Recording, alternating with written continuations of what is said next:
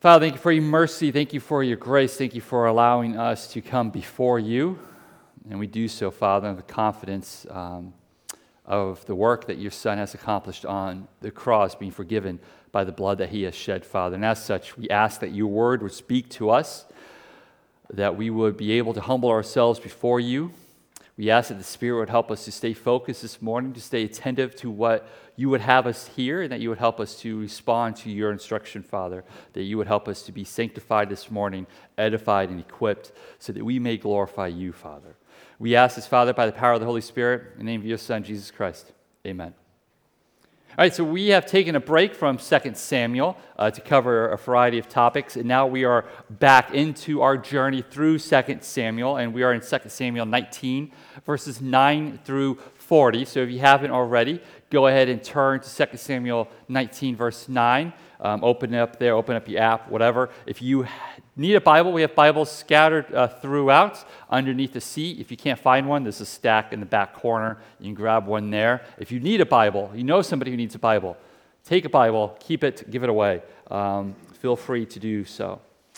We left off with the death of Absalom and David's mourning and grief over the loss of his son, Absalom whom he commanded his commanders and all of his men, all of, all of his followers, to deal gently with, a command that Joab ignored.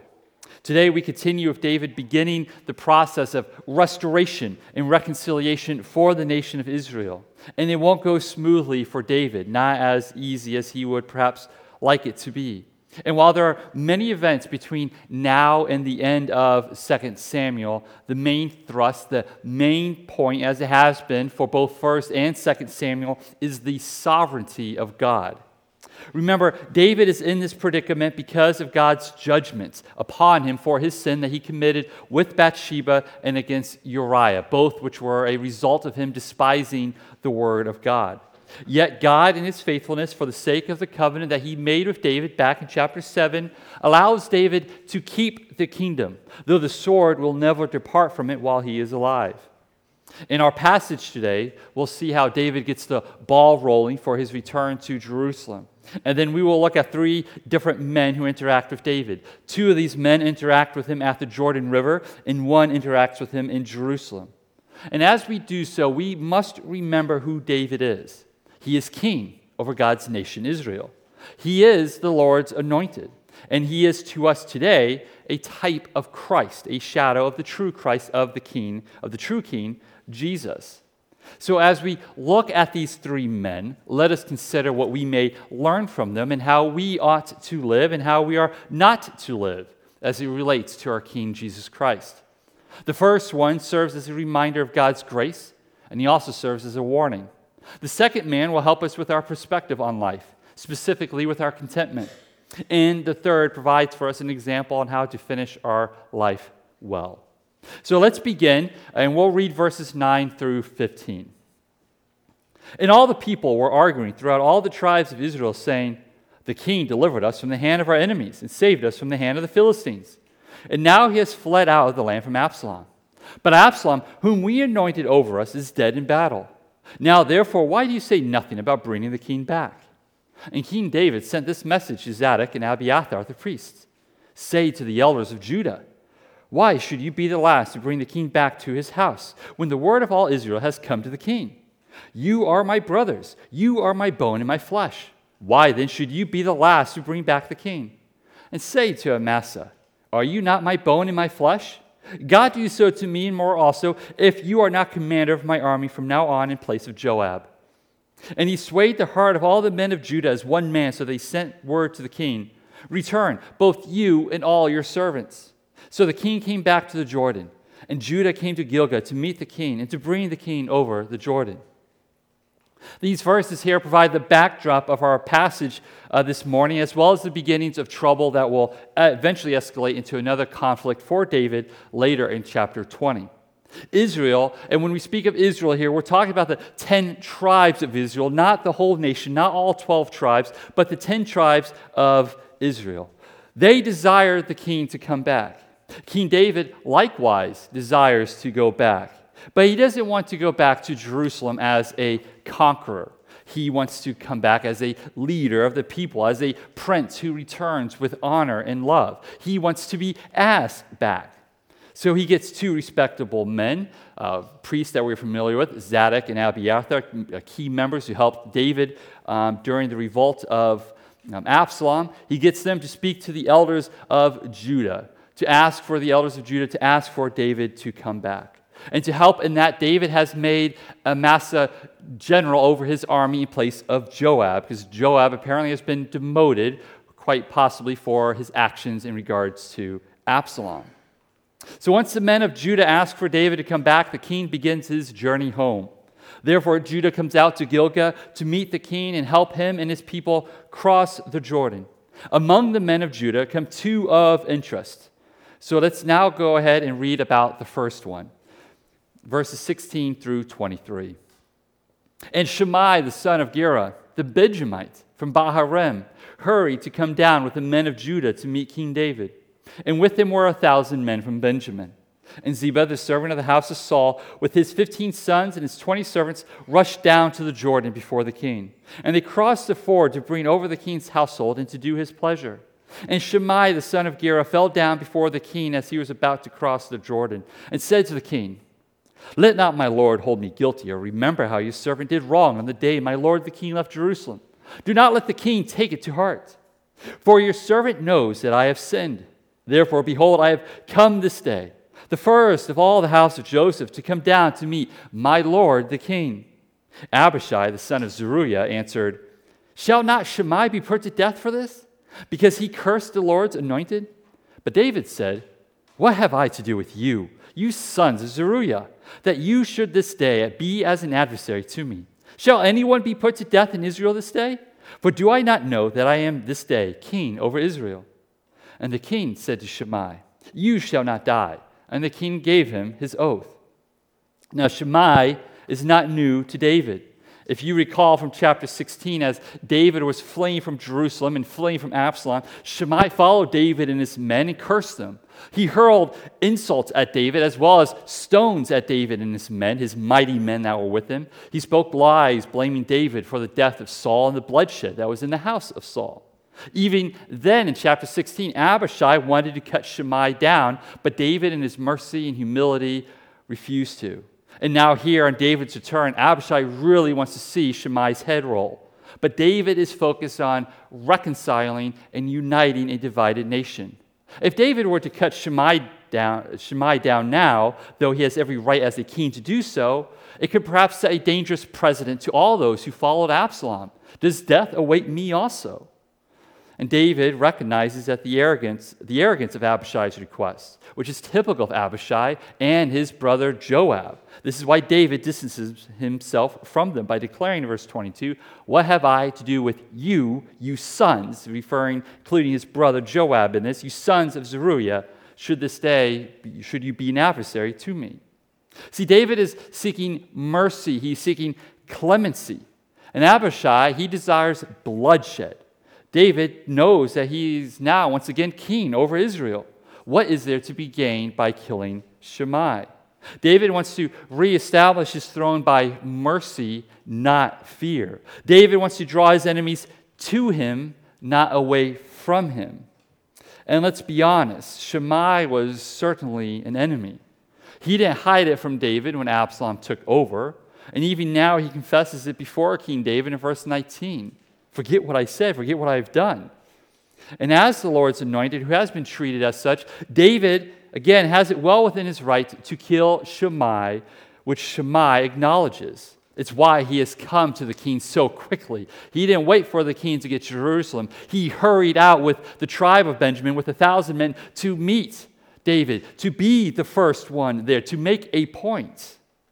Likewise, those of you who are still hostile to Christ, whether in unbelief or in deeds. You must take advantage now, the opportunity that is before you, and you must hasten yourself and go and meet Jesus now. Before Jesus crosses the Jordan, before Jesus returns to his holy city. For when Christ returns, or when death overcomes you, it will be too late. You must, as Shimei does here, confess your sins and seek forgiveness. Yes, you may have done horrible things, You may have even blasphemed the holy name of God in word and deed, as Shimei did with the Lord's anointed in chapter 16. But God is gracious, and his forgiveness is there for you in Christ Jesus, the Son of David.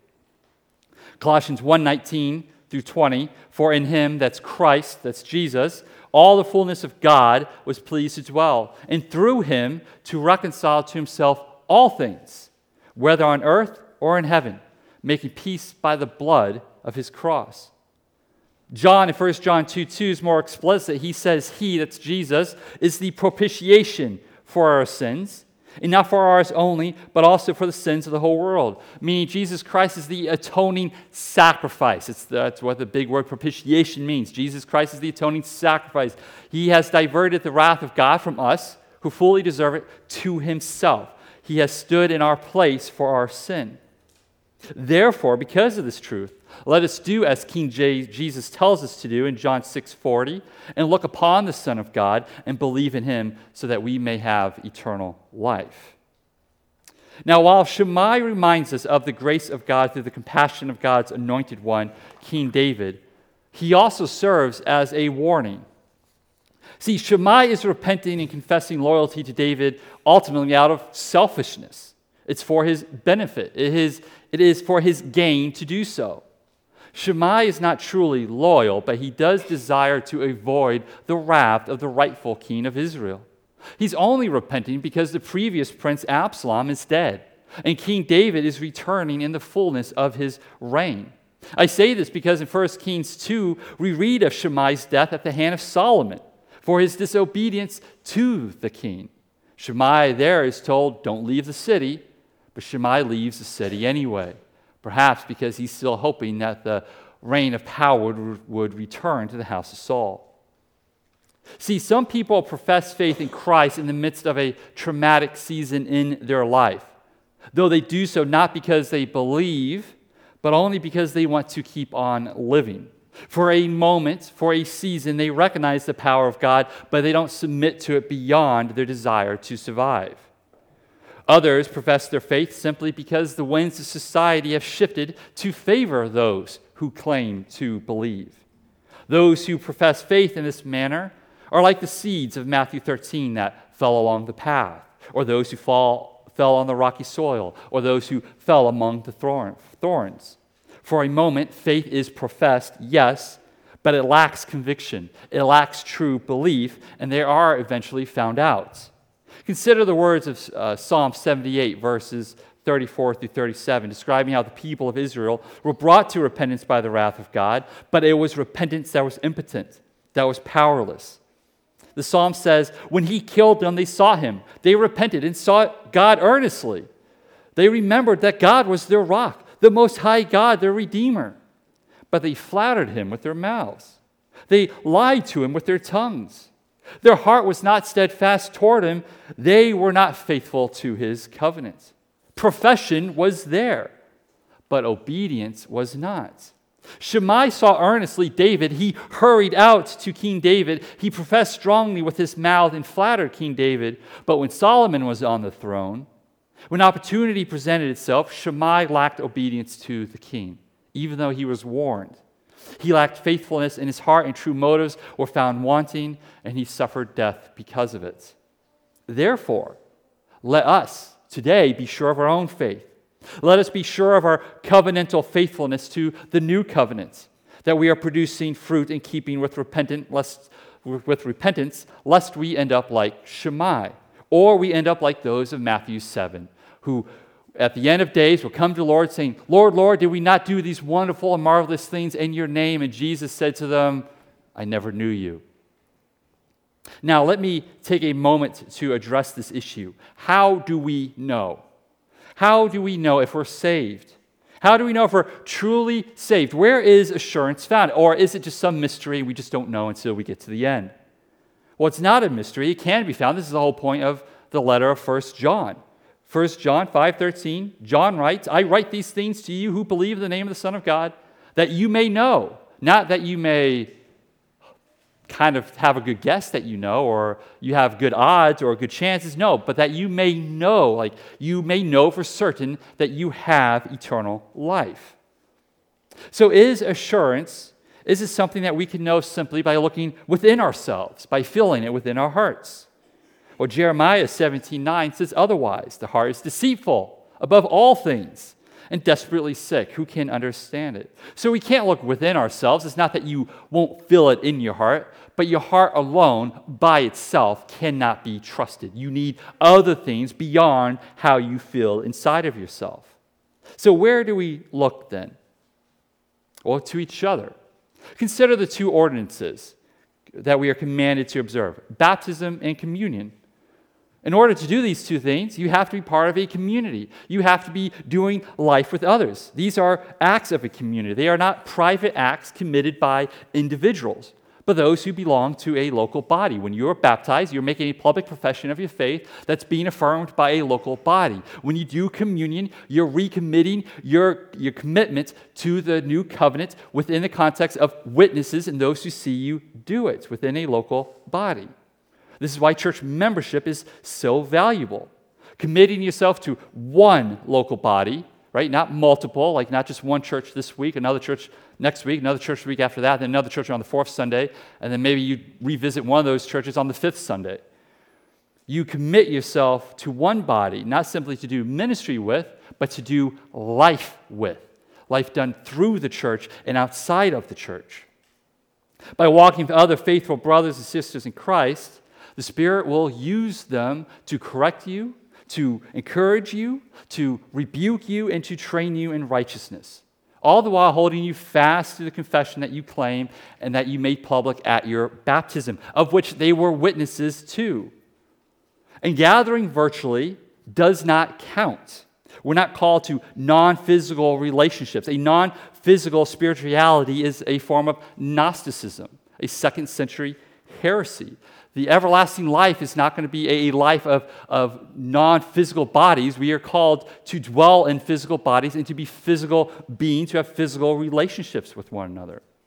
So let us embrace one another face to face as we are transformed into the image of Christ from one degree of glory to another. That's where assurance is found. So if you want to make sure that your profession is not just simply profession, do life with your brothers and sisters in Christ, grounded in the Word of God and the Spirit, the Word will affirm you. Now, back to our main point this morning. Having looked at Shimei and seen how there's opportunity for those of you who are still at odds with God to receive mercy and forgiveness, and being warned by his example as well that profession isn't enough, but rather we must produce obedience in keeping with that profession of faith, let us now look at our second person today, Mephibosheth verses 24 through 30. And Mephibosheth, the son of Saul, came down to meet the king. He had neither taken care of his feet, nor trimmed his beard, nor washed his clothes from the day the king departed until the day he came back in safety. And when he came to Jerusalem to meet the king, the king said to him, Why did you not go with me, Mephibosheth? He answered, My lord, O king, did you, my servant deceived me? For your servant said to him, I will saddle a donkey for myself, that I may ride on and go with the king. For your servant is lame. He has slandered your servant to my lord the king, but my lord the king is like the angel of God. Do therefore what seems good to you. For all my father's house were but men doomed to death before my lord the king. But you set your servant among those to eat at your table. What further right have I than to cry to the king? And the king said to him, Why speak any more of your affairs? I have decided, you and Ziba shall divide the land. And Mephibosheth said to the king, Oh, let him take it all, since my lord the king has come safely home. You remember Mephibosheth? 2 Samuel 4, we read of the son of Jonathan, that's Mephibosheth, the son of Jonathan. He became lame because the nurse that was carrying him dropped him in haste as she fled upon hearing the news that Saul and his sons had been slain in battle. Then in chapter 9, we read of David in covenantal faithfulness for the sake of Jonathan, inviting Mephibosheth to dine at his table. And in doing so, he also gives him land and he gives him servants, of which Ziba was the head servant. Then back in chapter 16, when David is fleeing uh, Jerusalem, it was Ziba who gre- greeted David, not Mephibosheth. And at that moment, Ziba told David Mephibosheth had betrayed the king. And as such, David gave Ziba control of the land. But now here's Mephibosheth before David. He is disheveled. In fact, he has the appearance of a man who has undergone great mourning, and such great mourning that he's actually identified himself with those who are unclean per the law, which makes Ziba's earlier com- uh, comments suspect. Mephibosheth appears to have been taken advantage of by Ziba in the midst of chaos and confusion. He has been treated wrongly not only by Ziba, but also by David, who assumed the worst of Mephibosheth and was quick to pass judgment on him as David fled Jerusalem. Yet Mephibosheth doesn't care. He only cares for his king. He cares only for the Lord's anointed. And as such, he demands nothing. He's not shaking his fist, he's not raising his voice, he's not insisting on his rights or what he is owed or what he is deserved at least not beyond the only thing that he admits to deserving, which in verse 28 he acknowledges is, I deserve death. That's the only thing that I deserve. Therefore, though the king has granted Mephibosheth some of the property, Mephibosheth does not desire it. He tells the king, Ziba can keep all of it. For how can it compare to the blessing that Mephibosheth has already received? Mephibosheth here it is an example to the faithful believer and how we ought to regard our own lives, our own situations, our own lots in life. It shows us how we are to be content. This is um, a mentality that Paul himself shares with Mephibosheth, something that he speaks to the elders of Ephesus, Ephesus at his farewell speech in Acts 20, verse 24, where Paul writes, I do not account my, excuse me, Luke wrote about Paul speaking, I do not account my life of any value nor as precious to myself, if only I may finish my course in the ministry that I received from the Lord Jesus to testify to the gospel of the grace of God. Then later, while in prison, Paul pens these words, Philippians 1:20, as it is my eager expectation and hope that I will not be at all ashamed, but that with full courage, now as always, Christ will be honored in my body whether by life or by death. The main concern for Paul is the honor of Christ, not his situation, not his life, not his well being. More explicitly in Philippians 3 8 through 11, Paul writes, Indeed, I count everything as loss. Right? That means everything. There's no asterisk there. There's no, well, this is dear to me. No, nothing. Everything is loss. Why? Because of the surpassing worth of knowing Christ Jesus my Lord. For his sake, I have suffered the loss of all things and count them as rubbish in order that I may gain Christ and be found in him, not having a righteousness of my own that comes from the law, but that which comes through faith in Christ, the righteousness from God that depends on faith, that I may know him in the power of his resurrection and may share his sufferings, becoming like him in his death, that by any means possible I may attain the resurrection from the dead. The faithful believer doesn't demand freedoms, doesn't demand rights, doesn't demand wealth, doesn't demand good health. And the faithful believer doesn't simply demand, but doesn't even expect these things, for they have been counted as lost. Either we have these things or we don't have them. And if we do have them, we certainly are grateful for them, but we must not let them become a snare to us, and we must steward them faithfully, avoiding laziness or becoming a glutton or taking on some other prideful, foolish behavior. And if we don't have these things, we continue to remain grateful, but we don't allow our lack to become a snare to us, and, and we don't allow ourselves to um, live with bitterness or envy or jealousy in our hearts. We continue to live faithfully. And why do we do this? Because regardless of our situation, we are content because we have all that we need. This is the whole point of Philippians 4:13. I can do all things through Christ. Why? Whether I'm cursed or blessed, I can do all things because I am content. God's grace is enough. Like Mephibosheth, we are deserving of death, but our King, Jesus, has welcomed us to sit at his table for his sake. And that's enough. There is nothing here, there's nothing on this earth, in this time, in this age, that can add to that. There's nothing to be gained. Now, let me speak to a caveat for Americans when it comes to our rights and freedoms. Since we live in a democratic society, this is unique in world history, um, where we live in a society where people are supposed to have some sort of say in how things are done. This does not mean, even though we don't demand rights and freedoms, this does not mean that we cannot be involved in politics, nor does it mean that we shouldn't take stand on issues. We absolutely should, especially if we have the power and the privilege and the responsibility to do so. But we must not allow it to negatively impact our faith or detract from our witness. When rights or freedoms don't go our way, when they are perhaps taken from us, we don't panic.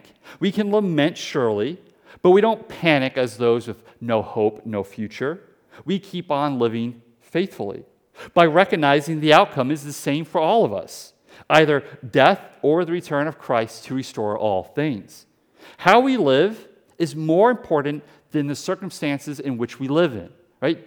How we live is more important than the circumstances in which we live in.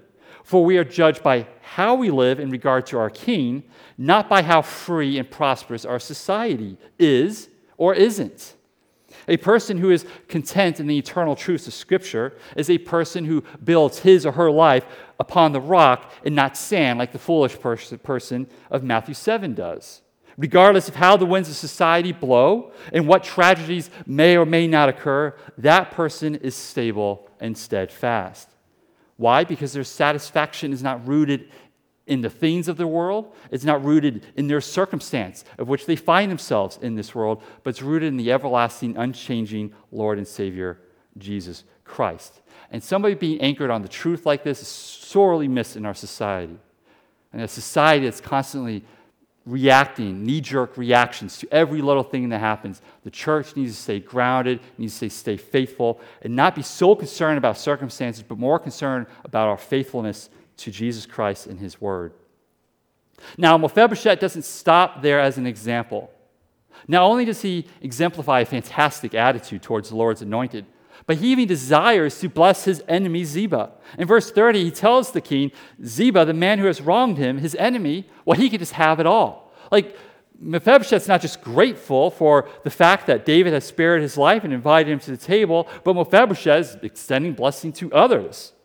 Again, because all that Mephibosheth is concerned about is that his Lord, the Lord's anointed, has returned. And that is Mephibosheth's primary concern. An attitude that's not merely modeled for us, but one that we are commanded to hold to in regards to how we are to bless our enemies.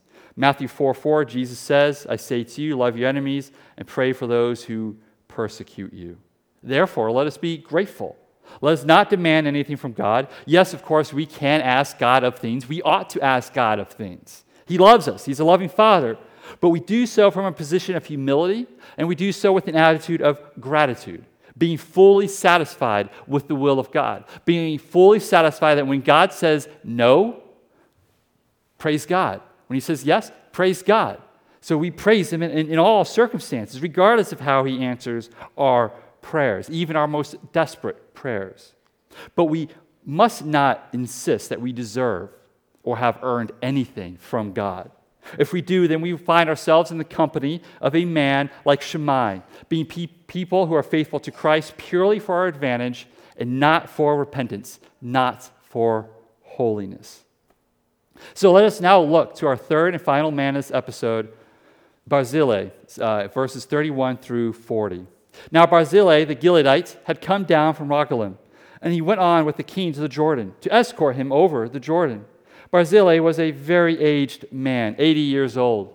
He had provided the king with food while he stayed at Mahanaim, and he, for he was a very wealthy man. And the king said to Barzillai, Come over with me, and I will provide for you with me in Jerusalem.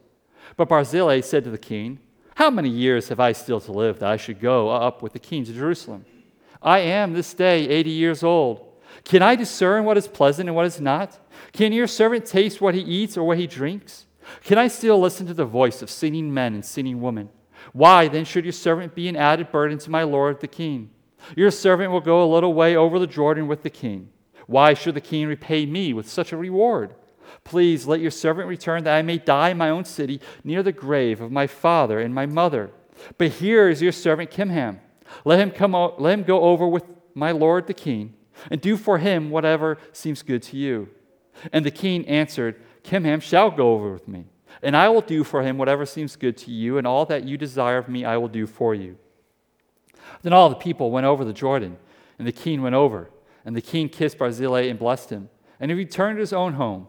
The king went on to Gilgal, and Kimham went on with him. All the people of Judah, and also half the people of Israel, brought the king on his way.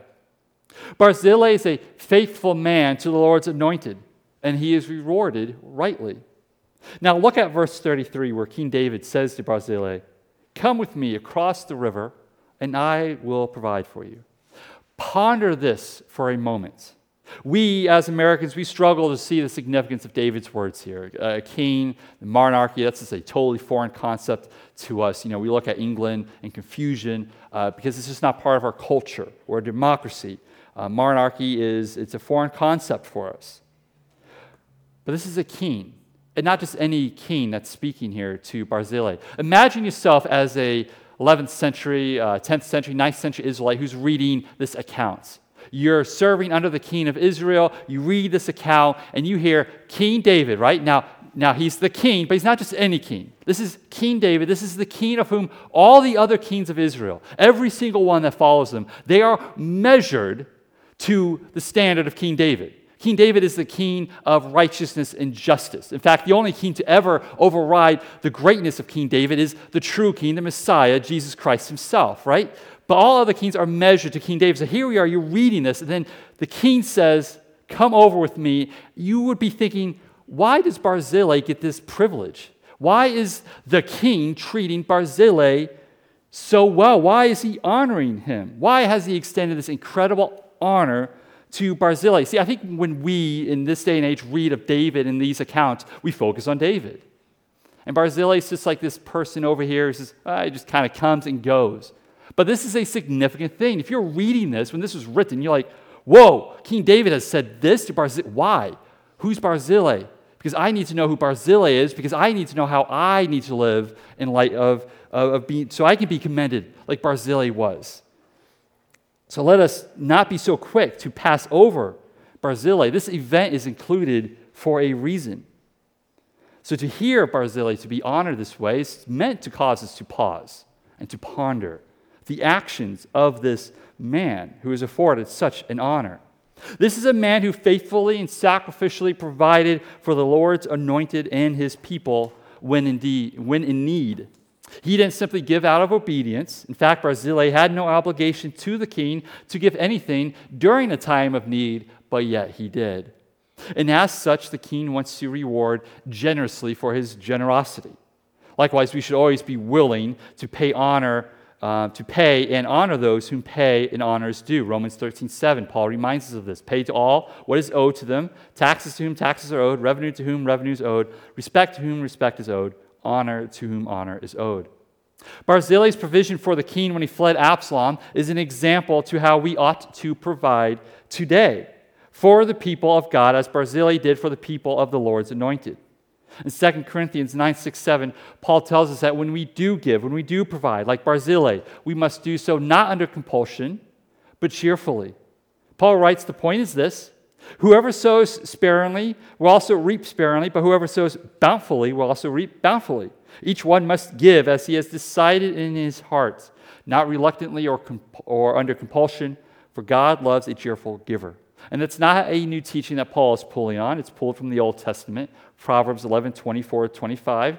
One gives freely, yet grows all the richer. Another withholds what he should give and only suffers want. Whoever brings blessing will be enriched, and one who waters will himself be watered.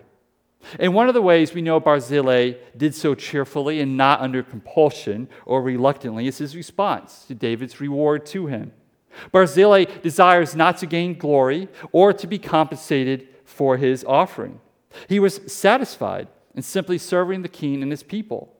Likewise, we too ought to find joy and fulfillment in providing for the Lord's church and his people when we give.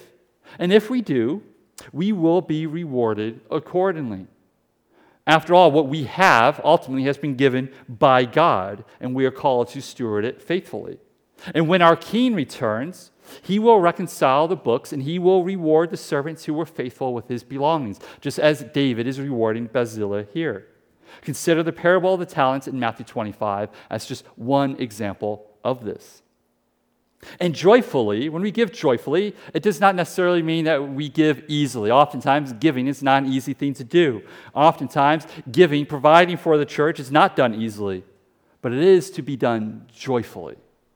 And they are done joyfully because we give not for our own gain, but simply because it serves the Lord. Kind of like the attitude of Mephibosheth. It serves the Lord, it pleases the Lord. And it's the Lord who we care about. He is our concern. We count everything lost. So to give it up for the purpose of Jesus Christ, as Paul would say, is like, why wouldn't I give it up? I've already counted it lost. It's not mine anyway, and I'm seeking to attain the resurrection through Christ. So I seek to build up the body of Christ. And that helps us to be faithful servants. When we seek to build up the body of Christ, his kingdom, and not our own kingdom, it helps us to remain humble, it helps us to remain faithful. It removes the snares of temptation in our lives. This is an idea that a man like Shimei did not understand, but an idea that Mephibosheth and Barzillai, in their faithfulness, exhibited in their own behavior. Yet, despite David's offer to Barzillai, the old man refuses and asks his son Kimham to receive it instead. Barzillai wants to die in peace. Though honor and glory are offered, he seeks it not. He's not trying to grab on to his youth. He's not trying to remain young. He's not trying to make a name for himself. He knows he's too old to really enjoy it. He can't smell, he can't taste. It's not because of COVID, it's because of old age. The older you get, things start to fall apart. Sometimes sooner for some of us, later for others of us. And in his humility, he recognizes his time has passed. He doesn't try to fight it. He's not trying to think, no, no, I'm, i can still do it. No, he's like, I'm going to die. I'm 80. I can tell I'm going to die because most of my body isn't working the way it should be working. Rather, he welcomes death. He's not trying to run from it. He's not living in fear. He's just doing life. He's, I mean, from the fact that he can't taste, smell, or hear very well, I'm not quite sure why he's helping a king cross a river. I feel like if he falls off whatever he's riding, or if he's not, if he slips, I feel like that could be it. I feel like he's the old man that when he falls off the ladder, breaks his hip. Boy, you know? I mean, that's the reality of life. But he's still living faithfully. And, he, and he's fine with somebody else taking his place. And he does so without grumbling. He doesn't complain about it. He's like, My time has come.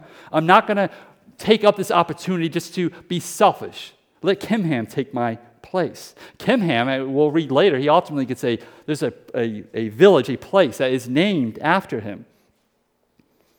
So likewise, let us pray that as our time near, nears its end, if we are so fortunate to know when it's going to end, because some of us, you're not going to know when it's going to come. Some of us, we, are, we have the privilege, the blessing to live a long life, and you can kind of start feeling your body go. Others of us, we just won't know, right? Brain aneurysm, blood clots, car accident, some other kind of tragedy. Doesn't matter what your age is, your life is snuffed out like that. But if we do know as our time is nearing end, and that we can recognize it, let us pray that we are okay with it. Let us be ready for it. Let us be ready to have others to take our place. Let us live lives in such that we don't live to leave a legacy. We're not care about we're not caring about making a name for ourselves. We care about the Lord's anointed and Christ himself being glorified. So, having the privilege of looking back on the lives and interactions of these three men with the Lord's anointed back in the 10th century BC, let us today, in the 21st century AD, let us consider our actions and our motives. Do we live in such a way that when our King and Savior returns and crosses the river that separates heaven and earth, will we be ready? Do we spurn the ways of the world and mourn its state as Mephibosheth mourned the reign, the short reign of Absalom? Or do we think there will be opportunity as Shimei found opportunity? Thing is, though, unlike Shimei, when the Lord returns, there is no opportunity left. When you hear the trumpet call, it will be too late. Or if God calls your soul to cross that river at a moment's notice, there is no time for repentance. The foolish virgins of Matthew 25 thought they had time to get oil from the marketplace, but they did not, and they missed out. So let us then live as Barzillai and Mephibosheth lived, faithfully, gratefully, contented with our lot in life, seeking not to glorify ourselves, but to serve the King, so that when the King does return, we will hear him say, just as he says in Matthew 25, Well done, good and faithful servants.